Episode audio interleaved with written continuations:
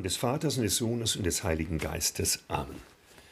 Liebe Gemeinde, ich begrüße Sie herzlich zu unserem Podcast und wünsche Ihnen einen schönen Sonntag oder ein schönes Wochenende.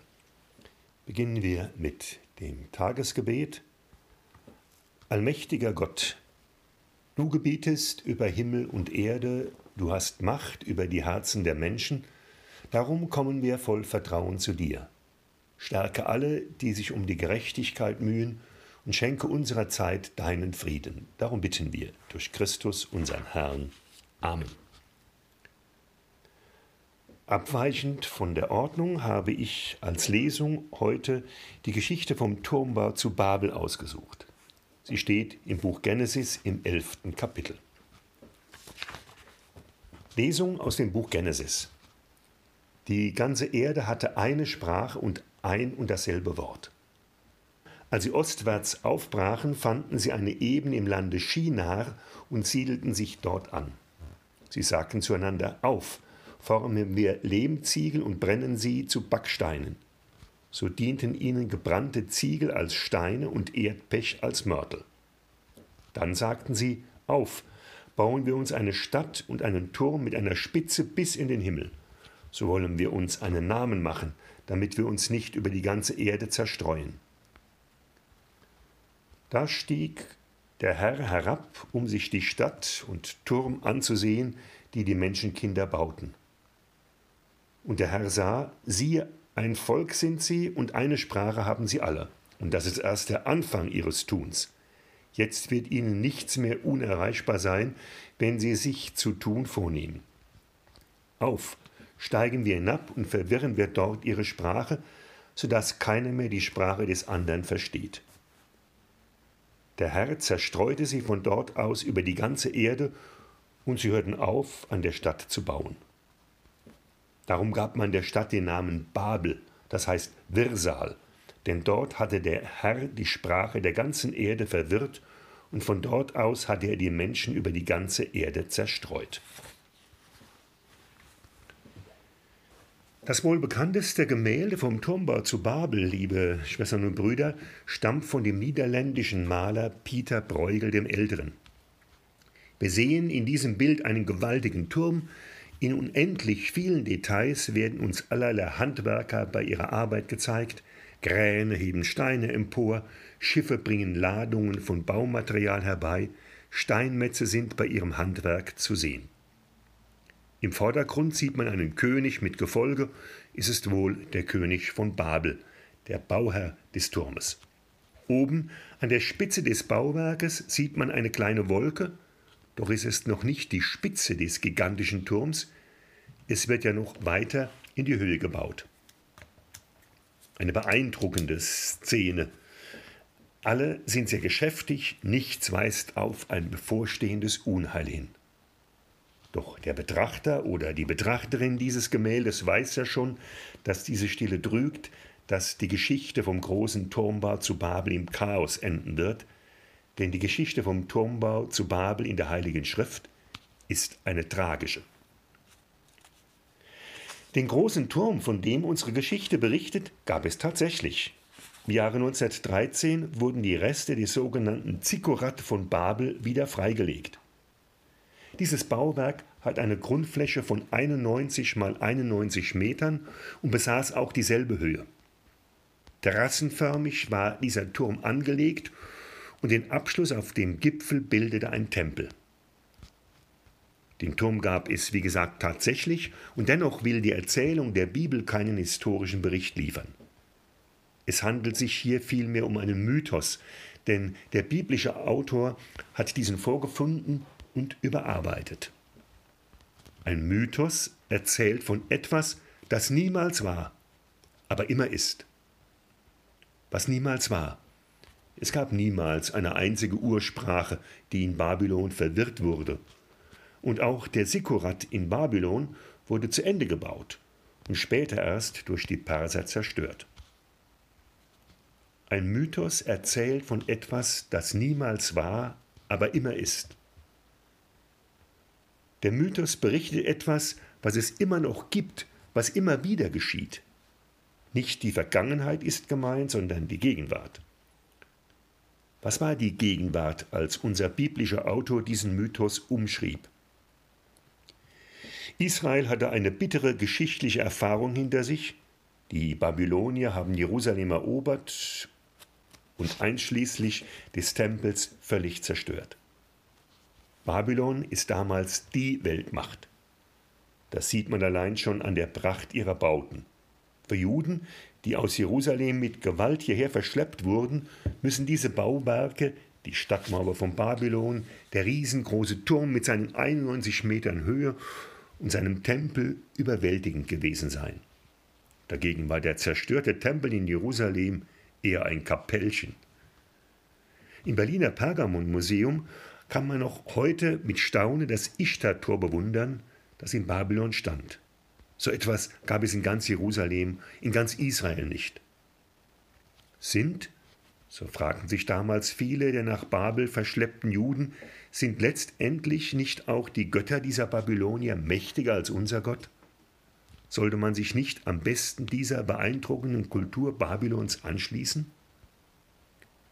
Auf diesem Hintergrund will unsere Erzählung vom großen Turmbau Mut machen. Sie ist eine Hoffnungsgeschichte und will auch mit etwas Ironie und Spott gelesen werden. Dieses so mächtige Babel wird zerfallen.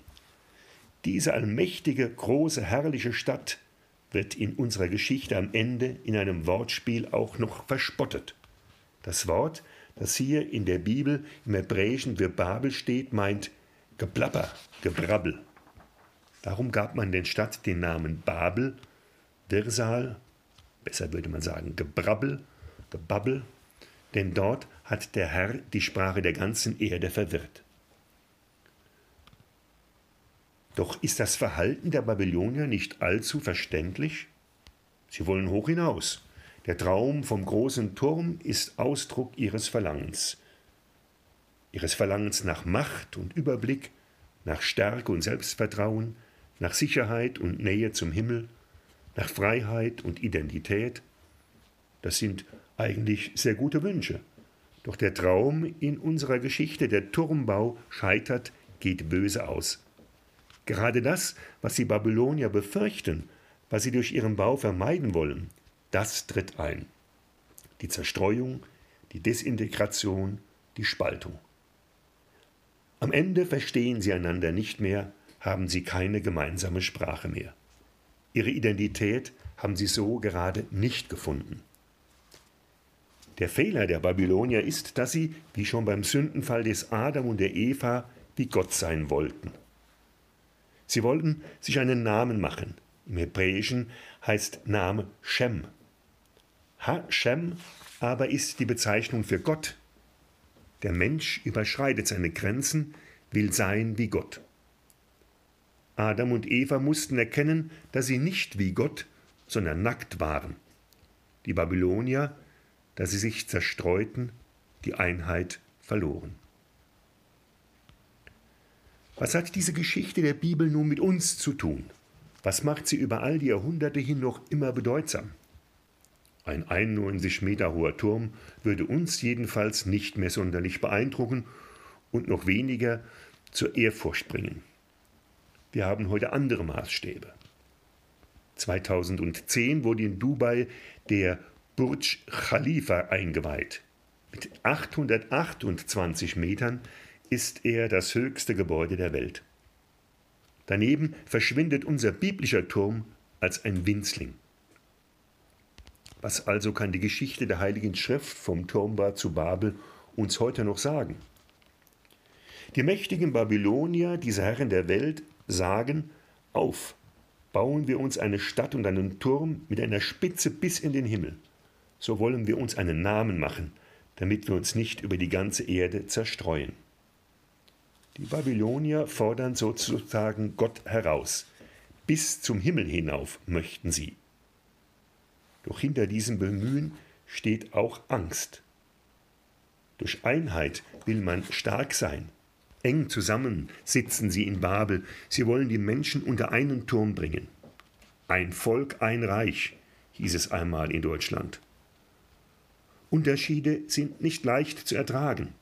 Also muss Einheit, klare Ordnung her. Der Schriftsteller Albert Camus hat dies so formuliert, der Mensch wird zum Gotteslästerer im Namen der Ordnung. Die Babylonier meinen, dass sie durch ihr eigenes Tun und Schaffen sich Sicherheit im Leben geben könnten. Bis zum Himmel wollen sie vordringen. Es scheint für sie keine Grenzen zu geben. Meinen sie jedenfalls. Das ist ja immer das Tückische bei Menschen oder Völkern, die zunächst großen Erfolg haben. Sie glauben dann, dass es für sie keine Grenzen gäbe. Adolf Hitler in seinem Größenwahn meinte dies auch. Doch das ist die große Illusion. Und auch die Babylonier täuschen sich. Nicht einmal hundert Jahre war der Turm der Zikkurat von Babel vollendet, als er durch den Perserkönig Xerxes I. schon wieder zerstört wurde. Auf, bauen wir uns eine Stadt und einen Turm mit einer Spitze bis in den Himmel, so wollen wir uns einen Namen machen. Dieser Wunsch, so uralt und immer wieder neu.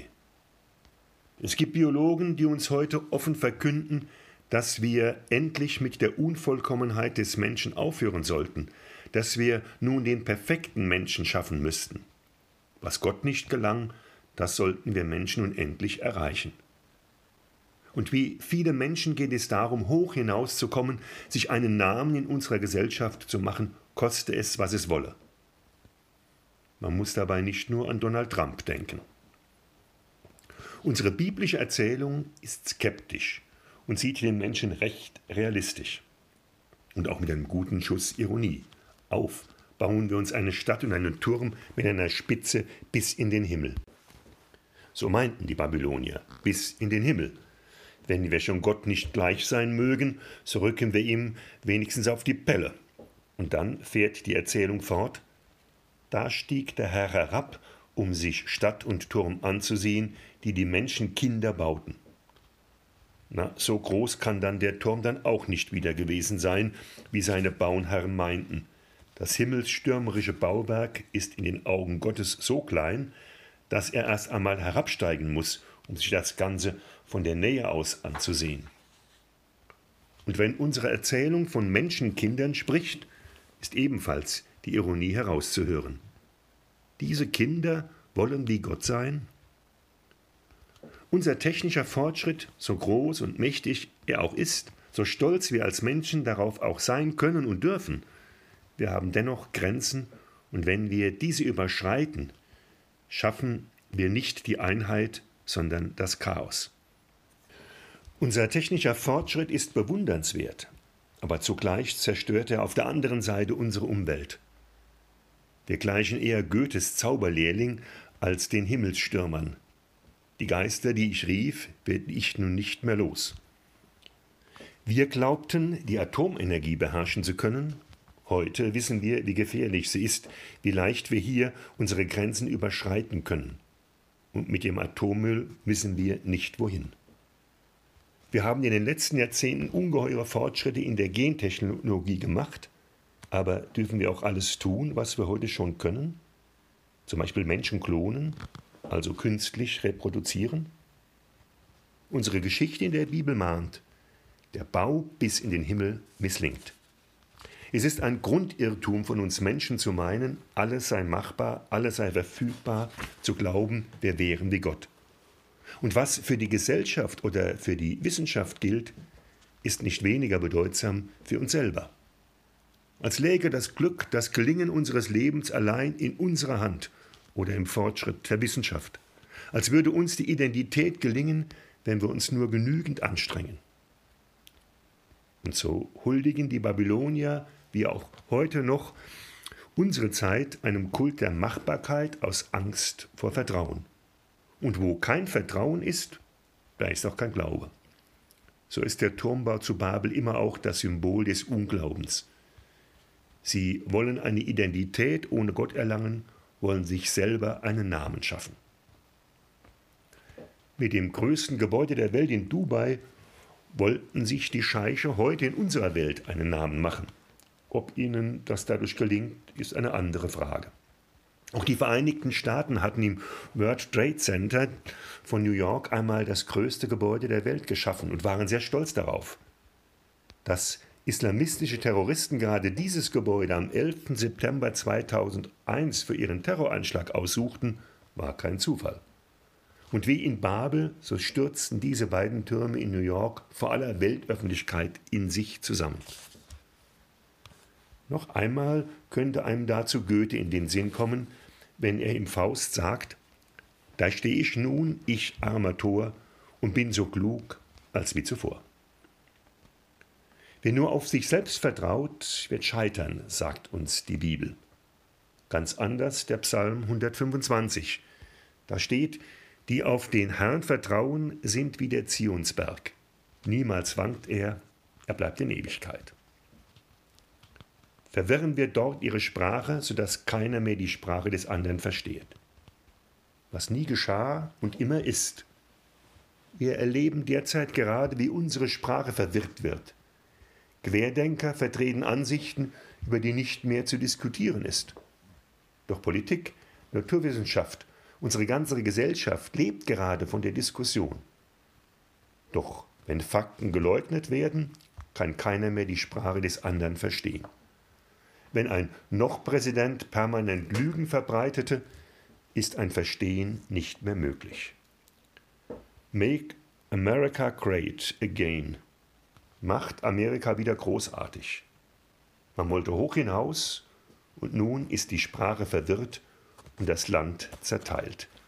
Auf, bauen wir uns eine Stadt und einen Turm mit einer Spitze bis in den Himmel. So wollen wir uns einen Namen machen, damit wir uns nicht über die ganze Erde zerstreuen. In einem Gedicht von Johannes R. Becher heißt es, das Wort wird zur Vokabel, um sinnlos zu verhallen. Es wird der Turm zu Babel im Sturz zu nichts zerfallen. Am Pfingsten, liebe Schwestern und Brüder, am Pfingsten übrigens geschieht genau das Gegenteil. Die Menschen verstehen einander, obwohl sie verschiedene Sprachen sprechen. Doch das ist eine andere Geschichte. Was nie geschah und immer ist, nicht vor zweieinhalbtausend Jahren spielt die Erzählung vom babylonischen Turm, sondern immer wieder geschieht sie neu bis in unsere Tage. Und dies macht die Bibel gerade so interessant. Amen.